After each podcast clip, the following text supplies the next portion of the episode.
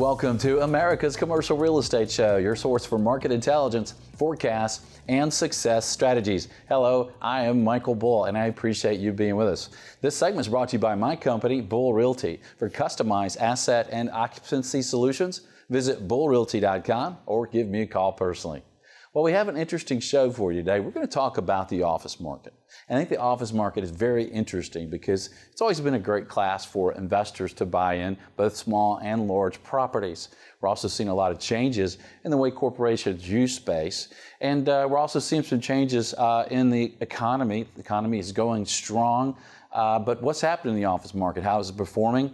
Uh, how are sales volumes doing? How are cap rates doing? Also, we're going to talk to uh, some folks and talk about some ways to market office properties. We're going to talk about some technology. So we have a lot in store for you. Please welcome my first guest. It's Jim Costello, and he is Senior VP with Real Capital Analytics, and he's joining us on Skype. Thank you for having me here. Oh yes, thanks for being with us, Jim.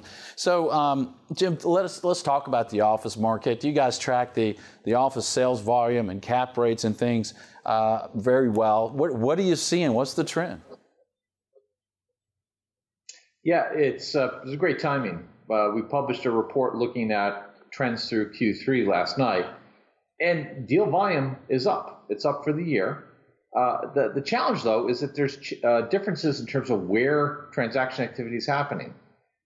Through most of this cycle, since the end of the global financial crisis, investors have really been focused on CBD office activity. Uh, that is starting to shift the the deal volume of late has becoming uh, uh, much more focused on suburban areas. And is that focused on suburban area because they're chasing yield, or is it because maybe there's less CBD product available? Uh, I think there's a few reasons. You've touched on two of them. There is an asset uh, availability issue. So many of the high quality office buildings in CBD locations have transacted in this cycle that there's not uh, enough blood left in the stone to squeeze out for that next uh, investor. Yeah. And so uh, owners uh, who are holding those now are probably uh, uh, more reticent to sell.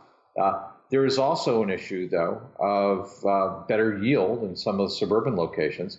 Cap rates have been squeezed to record lows in most areas, but there's still a little bit more yield on offer in these suburban locations.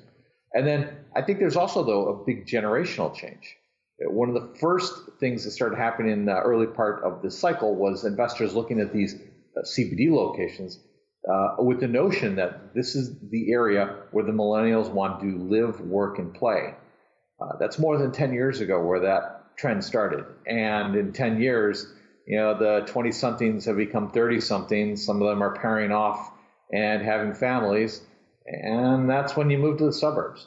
So there's a growing awareness of the fact that the labor force is moving that direction, and that creates uh, activity for investors to take advantage of that trend in suburban locations. Okay, and of course the cap rates will change from somewhat quarter to quarter depending what assets actually sell. But what are the trend? Are, are you seeing cap rates level out? Are they rising? What do you see? Well, the cap rates in uh, all areas for the office market are somewhat flat at this point, uh, whether you're in the suburban locations or in CBD locations. They have reached record lows. Uh, the expectation on the part of many investors is that you can't see so much more of a cap rate decline. The issue here is uh, we're facing uh, a higher interest rate environment. A difference so between the two uh, geographies, I think about suburban locations versus CBD locations, prices uh, have grown more slowly in the last quarter in the CBD, CBD locations than in suburban. Uh, uh suburban locations, uh, you know, a little bit uh, closer to 8% year over year price growth versus the low single digits for, for CBD locations there's just not as much pressure on the part of uh, buyers being as aggressive at this point uh, to get into uh, these big CBD office towers and bid up the prices. And overall, when you look at the market, are you seeing good NOI growth at this point? You know, the uh, the NOI figures, that's not something that we, we track as much. I don't have uh, anything off you there. Sorry. Yeah, but you're seeing you're tracking the cap rates and you're tracking the prices. So is it the, are the prices uh, uh, going up a little bit? You said flat. The cap rates are fairly flat, but are you seeing prices rise some? Yeah, prices are rising some. The uh, stronger price growth in the suburban locations than in the CBD locations, and you can infer the NOI growth between those by looking at the uh, uh, differences of cap rate trends. Yeah. And so you infer that suburban locations have stronger NOI growth. Um, you know, I don't have that directly measured though. And when investors uh, are looking at the different asset classes uh, to allocate funds for, how do they feel about the office uh, sector right now? What's what's your feel there? You know, the office sector. One thing that is uh, curious, we've seen for 2018 so far uh, a tremendous amount of portfolio and entity level transactions. Uh, it's raising a specter of 2007, where that was also a big driver of the market. That was a big driver of the market uh, to the detriment of the investment market in 2008 to 2010, uh, because investors had piled into the sector uh, with abandon uh, and without uh, cautious underwriting standards. but so today, you have a different type of investor coming in, also doing these uh, big portfolio portfolio and entity level deals. But you don't see as much of that for the office sector. That's one area where the office sector is very different from uh, every other uh, property sector. Um, the activity for the office sector is really focused on the acquisitions of one building at a time. In fact, if we go into the suburban locations, when you look at that so-called single asset sale market, uh, where it's one investor buying one building. Deal volume there is at a record high level. We've never seen transaction activity involving single asset sales in the office sector as high as it is today. Uh, it was definitely not this high back in 2007 when investors were buying anything. Uh, you know that, that just shows that strength of uh, suburban investor interest. Yeah, now, you said you just spent a lot of time in finishing up your third quarter reports for the office sector. So, what else did you glean from um, doing that? What, what, else? What are the other trends you're noticing? One thing that, that I find uh, very interesting is the way every market is moving uh, to its own beat. Uh, you have uh, think about the last cycle where you hit a peak on deal volume everywhere and then everybody went through the same type of drastic decline. Right now, you have some areas that are recovering from their own local economic uh, changes, uh, and others starting to see a slowing in deal volume as investors come to grips with uh, changes in the marketplace. So, for instance, Manhattan, biggest office market in the United States. In 2017, deal volume fell uh, at high double digit rates. You had a change in market expectations. Chinese investors had started pulling back in 2016 and in 2017. Yeah, they hadn't bought everything in the market before that, but they had changed the expectation investors had on pricing. And as that uh, uh, class of investors pulled away because of capital controls back in China, uh, the market stalled. Uh, now, however, there's been a slight upward adjustment in cap rates for Manhattan, and that was enough to bring investors off the sideline and deal volumes rebounding at double digit rates. Uh, now, we've seen similar kind of uh, uh, investor price reactions in other markets. Uh, let's look at Texas. Texas, uh, you have Dallas and Houston, two biggest markets there, very different trends. Houston, you go back a couple years, everybody was afraid about oil and deal volume stalled for a while uh, as investors were worried about uh, oil price changes kind of taking the wind out of Houston. Uh, the funny thing, though, is that Houston is not uh, the 1970s Houston for, for oil. And eventually, deal volume recovered because investors saw the yield opportunity. But now cap rates are coming back down because uh, everybody has jumped in. They realize that uh, the water's great and they're uh, you know seeing some opportunities there.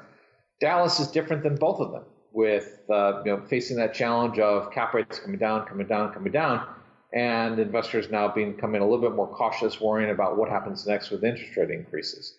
So that difference between three big markets like that, it, it tells me that what we're seeing today is very different from the last market peak where we hit a peak and everything started to slide. Uh, there were common global credit market factors taking the wind out of every market. Today, you know, what's happening to change markets or to continue to drive markets, it's about the strength of the number of bidders active in that city and investor interest in the assets on offer. Yeah, and that sounds like a more healthy environment, right? yeah, definitely. Uh, it, it's not the type of uh, uh, you know 2007 to 2009. You know, we had a credit crunch underway, yeah. and uh, today there are uh, you know some signs that people get cautious about because they see these large entity level deals overall, and that sets off some warning bells. They see cap rates as low as ever, and that sets off some warning bells. But there's a very deep pool of lenders, and they're doing things at uh, much more cautious uh, levels than they had back in the last cycle. Yeah, that's a healthy thing too. So, what would you leave our audience with to think about the office sector, Jim? You know, the office sector, in terms of where investor interest is located, is changing. Uh, I can't stress enough the suburban areas are coming back. Uh, many people had written them off uh, just a few years ago, thinking that everything would be a CBD type focus to the future. But the late, you know, companies follow labor, and labor is focused on uh, uh, the suburbs to an increasing degree at this point, just given the aging of the millennial generation. Uh, that's not to say that every office asset is the same. Yeah. Uh, what we're seeing in terms of price recovery is much stronger in those suburban locales that have uh, urban feel to them, uh, a mix of land uses nearby, some walkability features.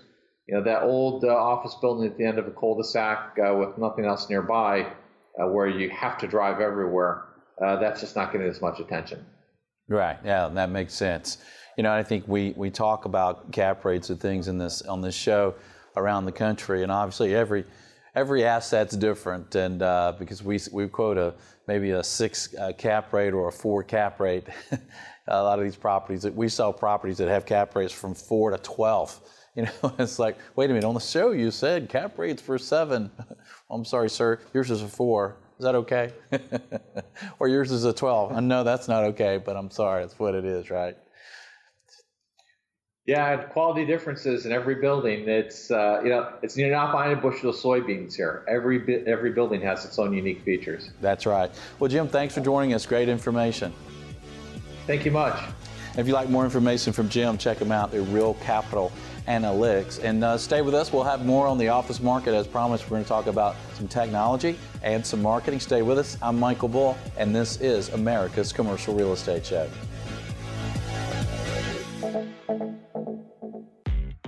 Would you like to be the top producing commercial broker in your office?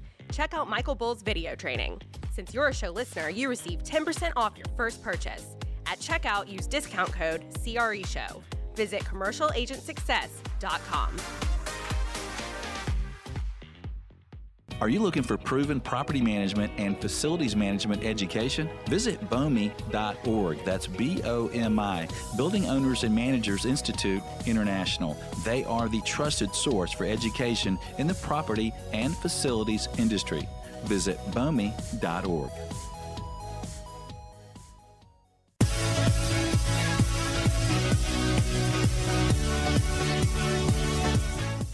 Welcome back to America's Commercial Real Estate Show. I am Michael Bull. This segment is brought to you by BOMI.org. That's B O M I. They are the industry standard for training for facilities and property management. Check them out at BOMI.org.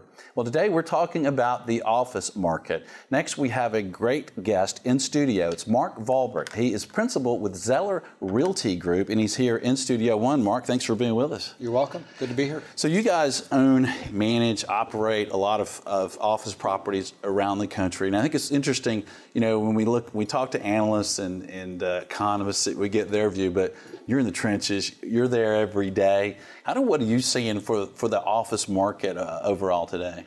Uh, office market is healthy right now in that um, our customers are, are, really seeing office space as a necessary tool There's been times in my career that it's been perceived maybe more as a necessary evil. Yeah. Um, but it, you know, And now it's a tool. it- well, it's a tool. It's Yeah. it's it's almost as simple as you look at the unemployment numbers and you realize that there are not enough workers, skilled workers, to fill the jobs available in office buildings, Mm-hmm. And so customers, tenants are using office space, their environment, uh, as a way to recruit and retain talent. And, um, and, that, and that's a little bit different. I think people have always used that to some extent, but now it's really come to the forefront. Yeah. And what are some trends you see there uh, in design or in space usage that, that companies are being able to retain and, and uh, recruit? Sure. Uh, it, probably the primary uh, trend has been uh, less me space, more we space. So less walls, opening up the environment so people can interact. Yeah, In, in many respects, it's, it's almost going back to a, a, an old urban trend of just people being on the street and bumping into each other, casual collisions that would happen. Well, since we don't walk on the street as much anymore, uh, how, how can we produce that inside our space?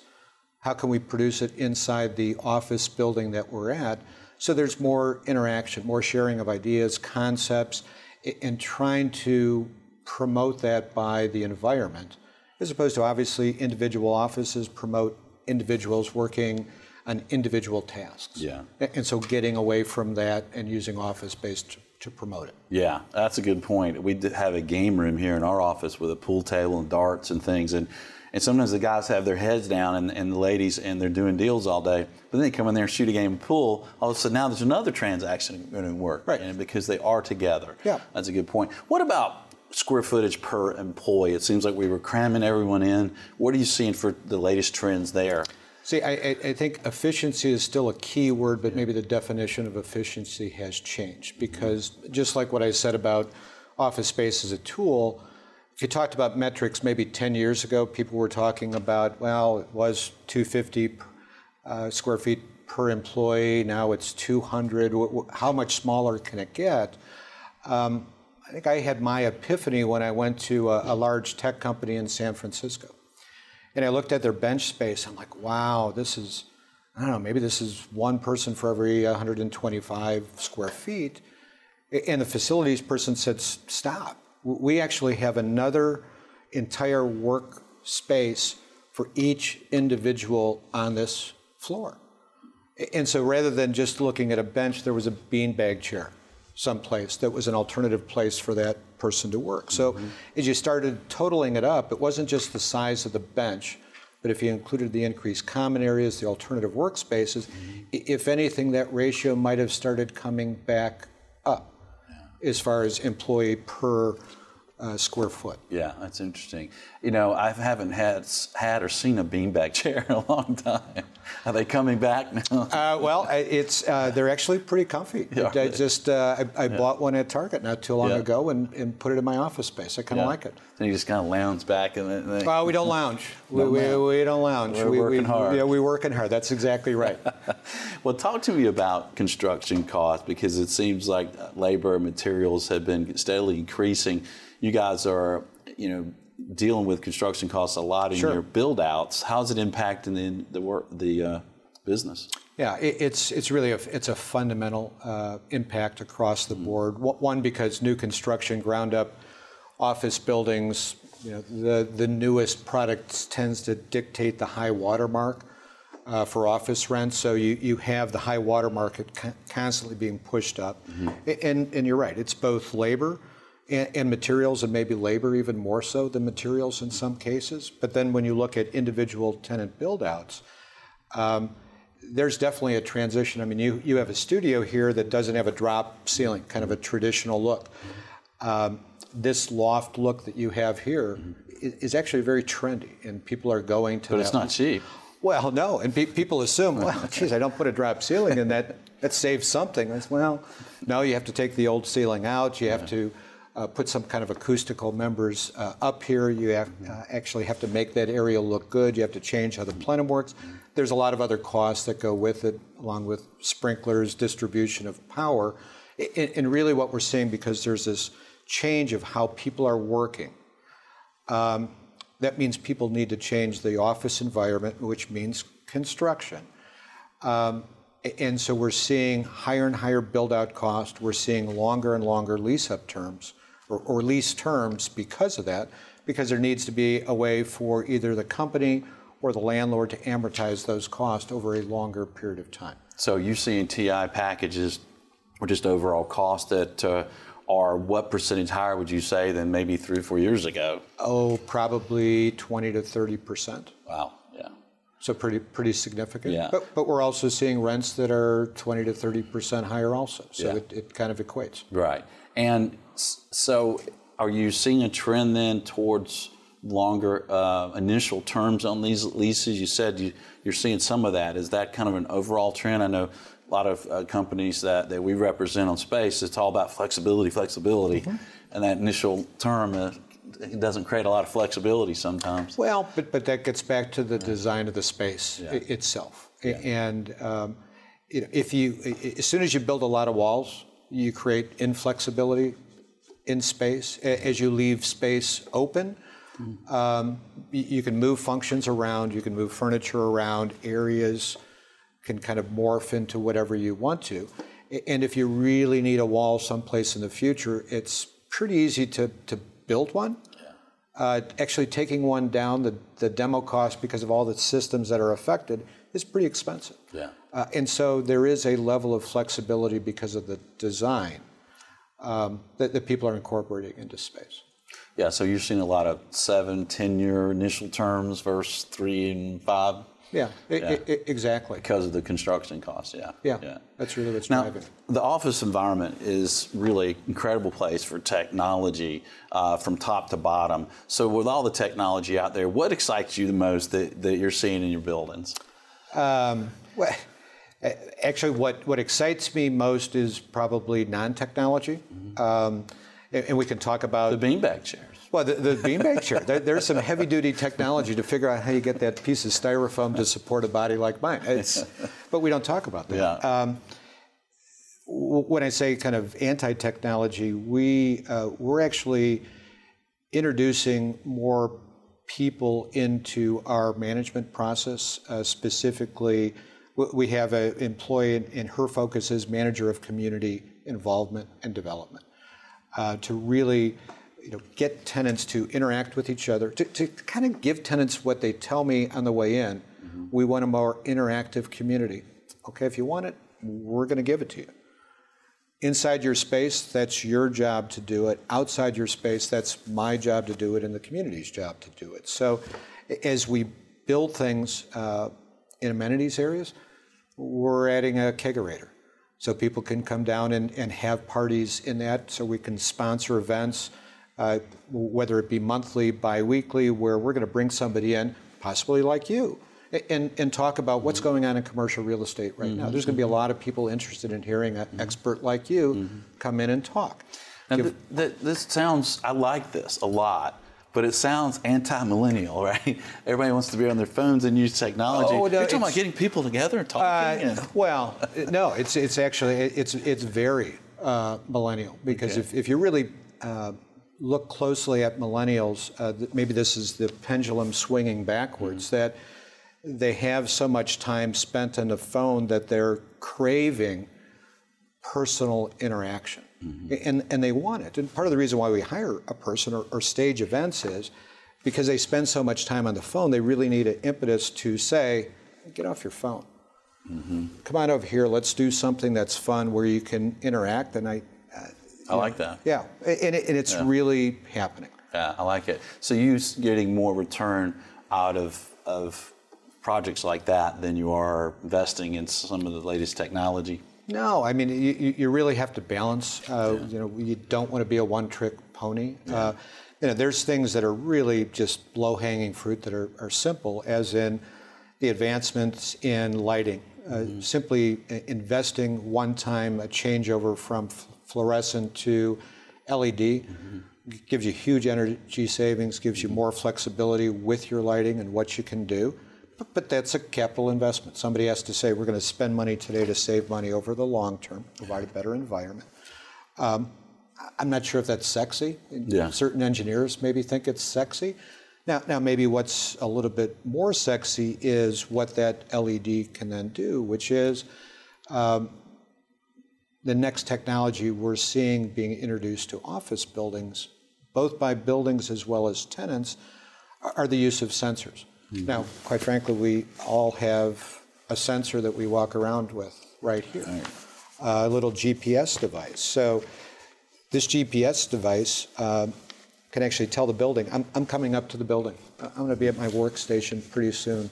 I like it 72 degrees, get my HVAC to 70 degrees. I, I, prefer a warm rendering of light as opposed to a cool rendering of light.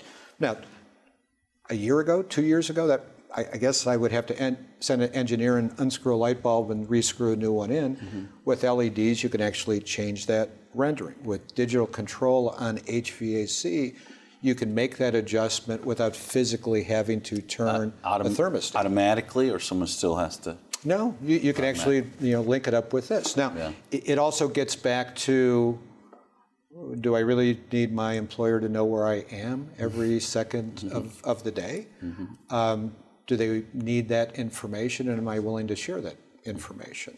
Because employers are using it to also figure out, as we talked about the open workspace, and how to make the, the workspace provide functionality. What spaces are really being used? I mean, I would say, you know, Michael, you have a lot of people working for you here. Mm-hmm. Do you know how much time each one of your agents spends at their desk? Yeah, not enough. I mean, they're out and about a lot. So, so I'm like a lot of CEOs. I think that if you walk around your office and you see some empty space, you're like, wait a minute, I'm paying how much a foot for this empty space? Uh, it's like going to a restaurant uh, that somebody's paying a lot of rent for to operate, and they're not open for lunch, and you're thinking, why aren't they open for lunch? Well, and what you might find if you actually monitored your employees or, or the agents work for you that they like a certain conference room better. They give more presentations in that conference room than another conference room. It might make you decide that if there's productivity from those people being in this conference room, I need three of those conference rooms. Are you finding this type of technology is affordable now? It's um, you know affordability always gets back to what's the payback, right? right? right. Um, because something could be expensive, but if you have payback for it, then it's really not so expensive. Right. So um, because people have moved to digital controls in the, in the most cases, mm-hmm. the infrastructure is there. Because people have moved to LED technology, the infrastructure is there. Now, the addition of, of, of sensors, that's going to cost some money. The integration of that into a building management system, that'll cost money. Mm-hmm. Um, we're not seeing a demand uh, for it yet from users, but you know, as we wanted to talk about where are things going, this appears to be where things are going. And most likely the early adopters are actually going to be the tenants themselves, and we'll piggyback onto their infrastructure. Because getting back to the use of the conference room, yeah. tenants want to know if I've invested this much money in this space, am I getting, are, are my people using it? Right. Or, or, not? Because I'm going to invest money in things that make my employees productive, things that they use not invest money for things that just look pretty in a picture. Yeah, well, that makes sense. And before you get out of here, I want to ask you what you're seeing with in, in your buildings and the tenants around the country related to wellness. How, how, many of the tenants, the corporate users coming in, is wellness an, an important factor, and are they willing to, to pay for it? Um, I've had this question come up actually quite a lot just in the past week. Um, if, if we talked about LEED three years ago uh, because we want to make everything more energy efficient. Well is starting to become very much of the conversation. Mm-hmm. Um, and part of what we talked about with digital controls are actually that ability to provide a more comfortable space, presumably a more comfortable space. Uh, but but this gets back to kind of a payback. The, the, mm-hmm. easy one is for the last 10 to 15 years, the proof is there that if you can get your employees involved with a fitness program, mm-hmm. that you're going to reduce your absenteeism, uh, that you're going to increase their productivity, that you can lower your uh, insurance premiums. It's, it's a real simple metric that you can start measuring. Now, as we take it to the next step of, of well, what's the measurement for that? Mm-hmm. Uh, and what's the payback for it? But um, based on this topic coming up a lot lately, I'd say that momentum is going in that direction, and we tend to go in the area of momentum. Yeah, where, what your tenants are concerned about, right? And, right. You know, it also helps uh, with retention, productivity, obviously. Uh, and especially as we have more people in less space. So I think if you run a business, I think you definitely want to think about Michael, wellness. Don't, don't, don't, don't, say more people in less space. That's not what I said. more people, more people, more space. The CFO wants more people and less space. They want to keep costs down. Uh, the CFO wants less turnover and, and, and less uh, recruitment charges. They want everything. Uh, they, All right. Well, Mark, thanks for uh, being with us today. We appreciate your time and great information. Sure. Thank you. You're welcome. On Stay With Us, we'll have more on the office market. We're going to talk about some technology and we're going to talk about some marketing. Stay with us. I'm Michael Bull. This is America's Commercial Real Estate Show. Are you looking to buy, sell, or lease commercial real estate? You're invited to contact Bull Realty for customized asset and occupancy solutions. Call 404 876 1640 or visit bullrealty.com.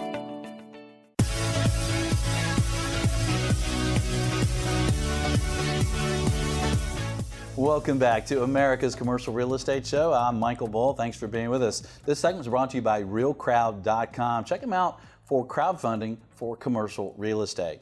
Well, today we're talking about the office sector, and one of the things that are changing the office sector is really technology, the way we track the office sector, the way we use office space. Please welcome my next guest. It's Duke Long, and he is founder of the Duke Long Agency, and he's joining us on the phone. Duke, thanks for being with us.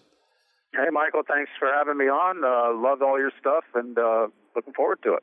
Well, Duke, thanks. And uh, you know, you're so involved in technology for commercial real estate. You're you're based up there in New York. So if uh, if you listeners hear a, a, siren or something, he's not being pulled over. Oh. He's, he's yeah, he's in Somebody Manhattan. backing up. So uh, so Duke, what do you think about these? Uh, data companies. I mean, it's real important that if you're a tenant or you're a, you're a tenant rep uh, or a landlord to kind of know what's going on and then the office space. And of course, CoStar's been the big giant. Uh, Xceligent's kind of went away, uh, but there's some other uh, new, new players that have kind of come into the space, right?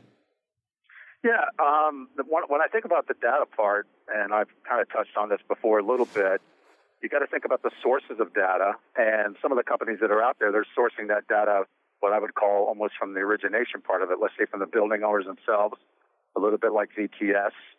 Uh, and then you have the brokerages that have the historic data that they've had for years and years that they keep up on. So I think those kinds of companies are still the stronger contenders. Um, then I say there's data that's maybe a second second level of data that's kind of the mixed market of different aggregations of other parts and pieces. I think that's where a lot of the the tech vendors are right now. They're trying to bring different parts and pieces to this this layer to allow some of the brokerages and some of these investment people to kind of help make decisions.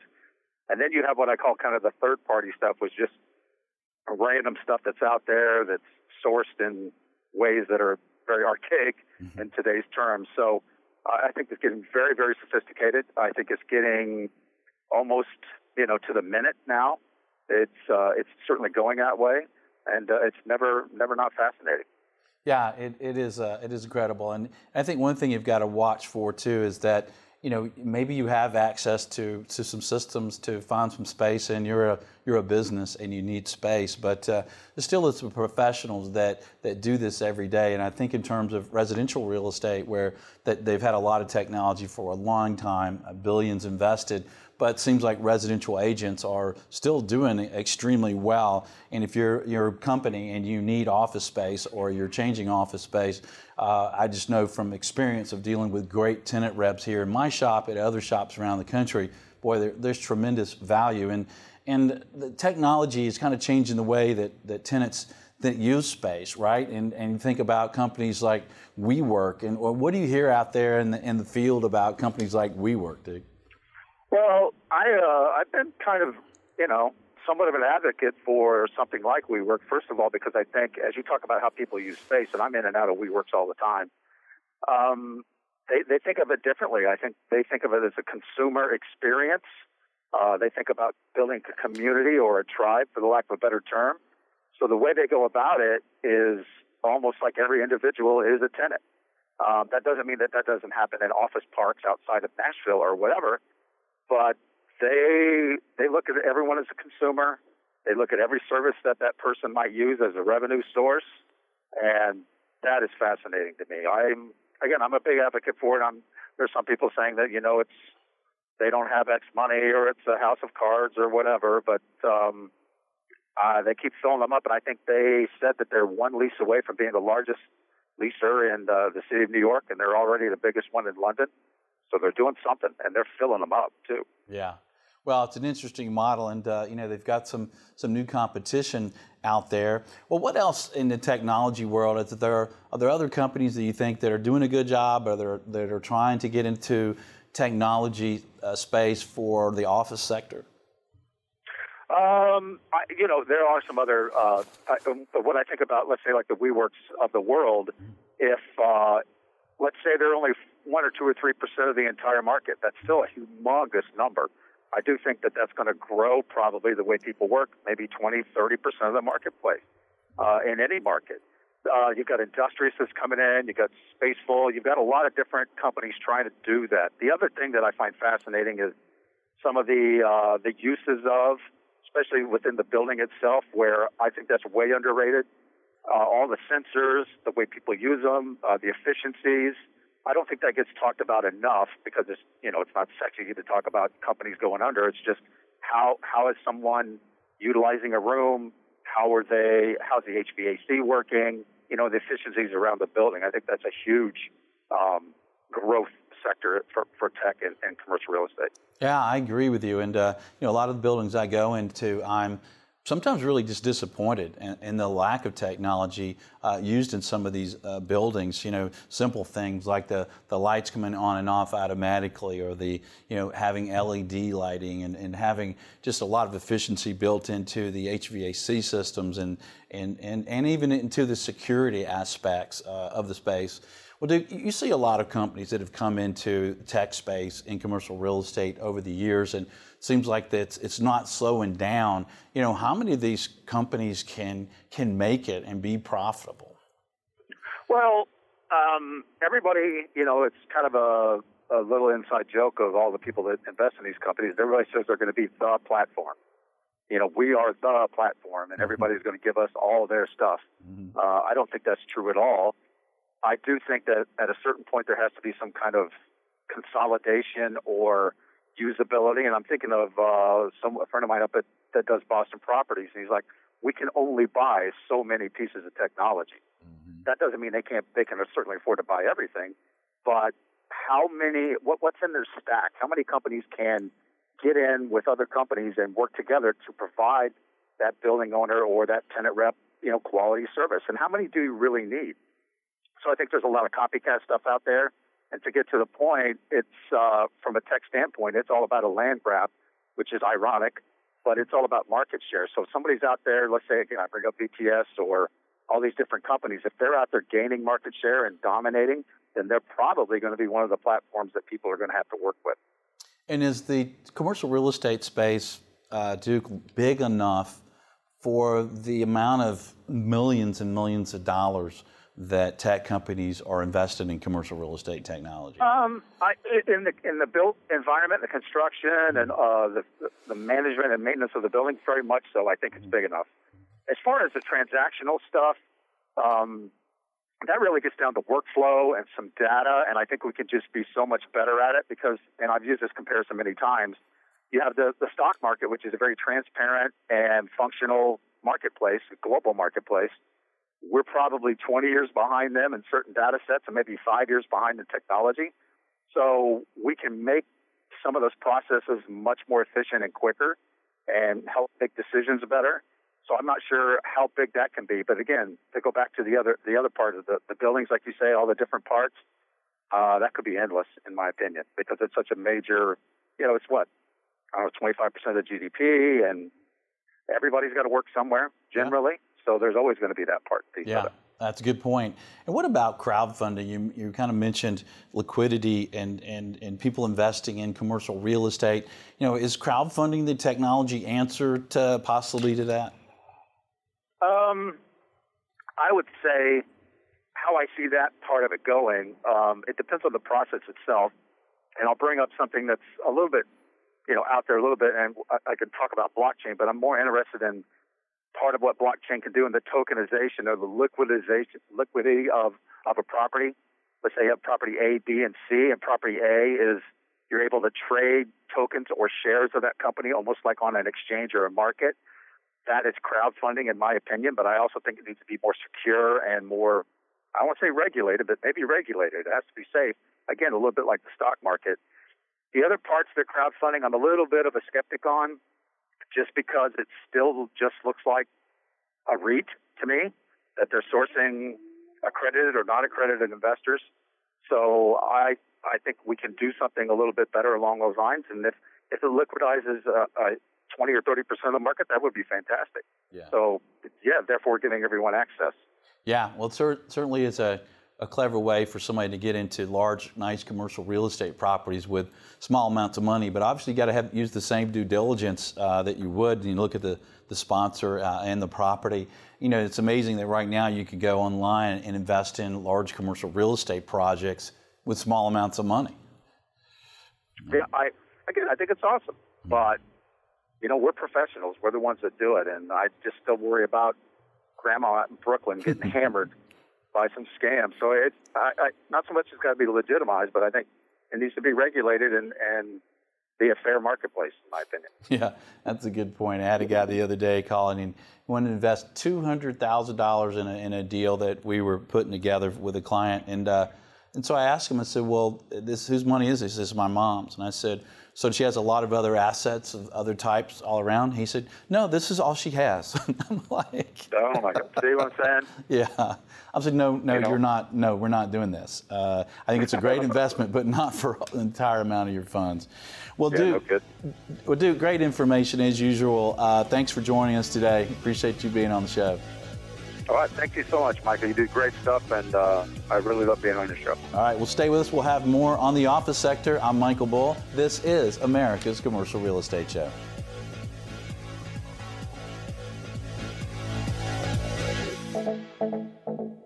America's Commercial Real Estate Show is brought to you by Bull Realty Asset and Occupancy Solutions, BOMI.org, Property and Facility Management Education, CommercialAgentSuccess.com, video training from Michael Bull. To access these great companies or for more videos, podcasts, and articles, visit CREShow.com.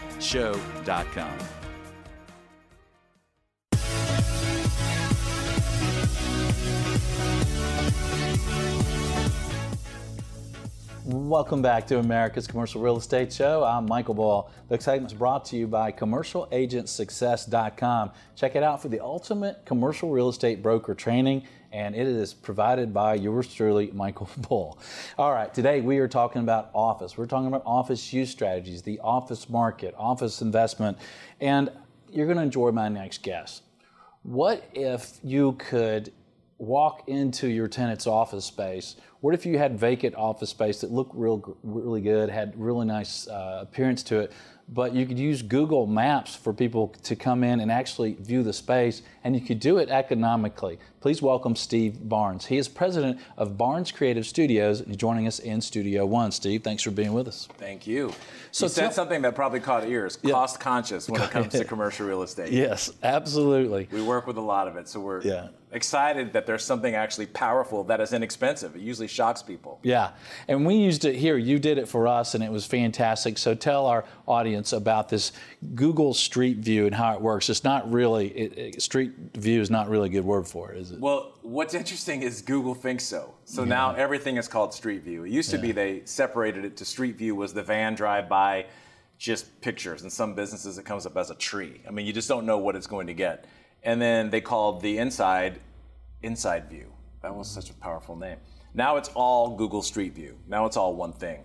But they don't really provide the interior walkthroughs. You, you get a Google partner like us at Barnes Creative Studios that comes in and creates the walkthrough kind of any way you want it. So, I mean, you really make the map come alive, yeah. which is huge, both yeah. from a consumer point of view and also B2B. Right. And if you want to see an example, they can Google what Bull Realty. Bull Realty, yeah, your Yeah. office here on Glen Lake. Yeah, 50 Glen Lake Parkway, or go to 50 Glen Lake Parkway, right, Suite 600, or Yeah. and go you can go right in. So as you, you street map, you walk in through our double glass doors, and you can walk in and see our cafe and our and right here and see the actual Yeah. studio. See the whole thing. Yeah. Mm-hmm. And there are all kinds of unique businesses everywhere doing this because it adds a lot of contextual value. Yeah. Think about when you're selling, you know, your conglomerate of shopping centers or Mm-hmm. you're selling your multifamily. We're in the process of doing a big multifamily project right now where they're going in. If you want to think like a hotel and put, you know, the pool, the lobby, the front facade, the whatever area and the whatever area, and then the three models. The two bedroom, Mm-hmm. the one bedroom, blah, blah. And you could walk around that entire place. Now you're open 24 7 for that guy from New York who's about to move here with his family he's searching on the map near his office, finds this apartment complex, and just clicks, and he's down in it, and then can walk around. That's Yeah. pretty powerful. Yeah, it is. It is very good. Now, when you do uh, Google Street View, or in, we used to be called Inside Google View, Street View. right? Um, I think people think of when bringing a videographer in that it's going to be very time consuming and very expensive. What What are some price points for this? Um, that's a misconception. Uh, it- the Google providers set their own pricing. I mm-hmm. purposely have set mine lower than most, and I mm-hmm. think we deliver a superior product than many.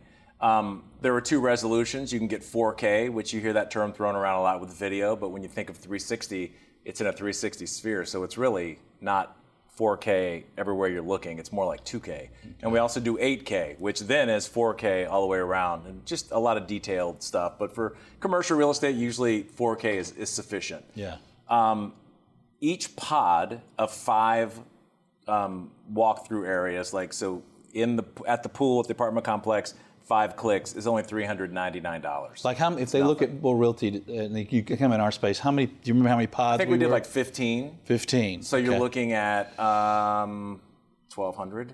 Yeah, and, and Just you can, under, and so you can go through our cheap. our open pod areas. You can go into You can our walk through this whole place. the whole game room. You go into our game room and all of that. But what's so interesting is people who've watched you for a long time or Mm-hmm. who know you and have never been here, to see it, you have one of the most unique office spaces Mm-hmm. out there that I've seen with game rooms and places to hang out. And you Mm-hmm. have like a lot, I think Van Halen was playing back there one day. I mean, there are so many things going on. But you can just experience that before you go or when Mm-hmm. you're going to show someone. The power of Google is pretty intense. Yeah, yeah. And, and local search, Google's putting it's make they're making it paramount in the whole schema for page ranking. Right. Any other thoughts that uh, if someone who owns an office building or they're trying to lease or, or, or manage an office building and, and help their, their client that they could use this Google Street View? Like, does it does it help with their SEO? Absolutely. Google does not say how it helps with the SEO. There's no way that it doesn't. Mm-hmm. There's, they're not going to put it out because they change their algorithm all the time. But when you take your Street View and you put it on your contact page and you embed it in the page, which is just like a YouTube embed, mm-hmm. i- it's the same concept that they do with YouTube, mm-hmm. contextual content. When you've got a YouTube video with the transcript even attached, which makes it better, in your website and you sell cows and the video's about cows and you're talking about cows, they bump up your search value. Right. Same thing with when you take your place, and now they're even making that more. And there are articles on my website at barnescreativestudios.com that support and explain all of this. But at some point, it becomes kind of fire hosing you with info. Mm-hmm. As they say, just trust me. it's worth it. It is very worth it. Yeah, yeah, it's, it's amazing. Like I said, you Steve did it for our building, um, our office, and you can walk in and check it out. So think about uh, recruiting, retention, thinking about uh, jobs, and you know think about maybe doing it, contacting all your tenants in your building, maybe offering a deal for each of them to contribute for this for their space. Now all of a sudden. Uh, maybe you're helping your tenants, but you're mostly helping the SEO and just the, the entire property. The overall value of your Yeah. Property. We do. I'll- I do a lot of work with C, a lot of work with CBRE, mm-hmm. JLL, people like that. And when they have leasing projects, mm-hmm. that's a big part of the pitch mm-hmm. because it's so powerful. And what if you had a um, an office park that wasn't that sexy? And I get calls like this multiple times a week. We have an office park. We want to do some production, but we're going to renovate later because it's not that great. Well, hmm. Google's awesome because it is what it is, and you're down in it, and you're not so uh, much over it with a big drone shot that shows, oh, hmm. this isn't that sexy. Hmm. Well, when you're down in it and you're able to walk around, it just gives a different perspective. You're right. And, the, and it's a lot cheaper. Yeah. To do it that way. Yeah, I think we need to try that. I've got a, uh, an office complex that we're leasing in Sandy Springs, and the outside it's not all that sexy, as you would say. But when you when you go inside, it's got some cool spaces with dramatic transom windows and skylights, Sure. and so maybe that's a great product for that for that building. and that the ability that you can take a link from anywhere. So taking that building, for example, Mm-hmm. say we did it, you're outside, then you walk in, you walk around the whole place, right? Mm-hmm. You can take the outside at the front door and embed that in your website or whatever, Mm-hmm. or take a link and just send it to, to me, who I'm maybe wanting to buy it. But you can also go into any of the rooms and mm-hmm. basically grab the camera, the virtual camera, position it mm-hmm. looking at the cool windows, and take that link and mm-hmm. send it to someone. So in one email, you could put five links to five key selling point areas Yeah. of the property and put someone right in it. And from that point, they can walk around the rest of it. But just kind of a quick, kind of greatest hits to get Yeah. them right Yeah. to the position. And if you wanted, is it possible with this Google now called Street View to also have some of the views out the windows? Oh, yeah. Okay, and you need to use the the whole- 8K for that one? Yes. Okay. 8K HDR, and Yeah. without getting super technical, a camera eye does not see like your eye. So if you're standing in a room Mm-hmm. and it's beautiful outside, a lot of people expect it's just going to look that way. Well, here's a little secret: they Photoshop and cheat that. You can't do that with Google. Google, it, it needs to be what it is. Yeah. So you have to get a, a higher resolution camera that can actually see detail outside. So then that price for five pods would go up a, a little brace bit? yourself. It only goes up two hundred dollars. Oh, okay. So, so you, five ninety nine for five of those images. so it's great. So even if you've got office space that maybe isn't even not even built out yet, maybe it's an open shell, but it has a great view, you could use it and have it right on Google. We've done some of those. with the views. We've done some of those where maybe um, um, um, a big project is coming up. A mixed use is the word I was looking for. Mixed use project starting from scratch, Mm-hmm. where we go out, capture it for Google, and then the construction update becomes changing that out every three months. Mm-hmm. So giving someone the ability to walk around both with on the ground and from the air with drones. Hmm. So you've greatly reduced the cost in an update, but you've also like recruitment, things like that, that you can now blast out. Here's where we are. We're three Mm-hmm. Right. months away. Take a walk and look around, and you're not getting into the sexy video is going to cost you money. Yeah. And, and we do those videos. Glad to sell you one.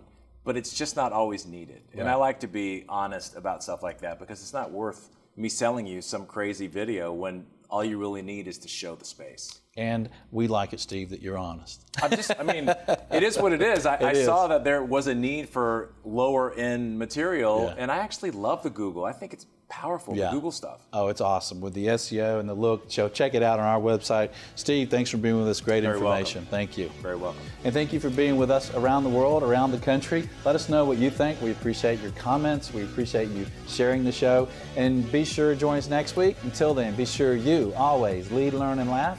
And join us for America's Commercial Real Estate Show.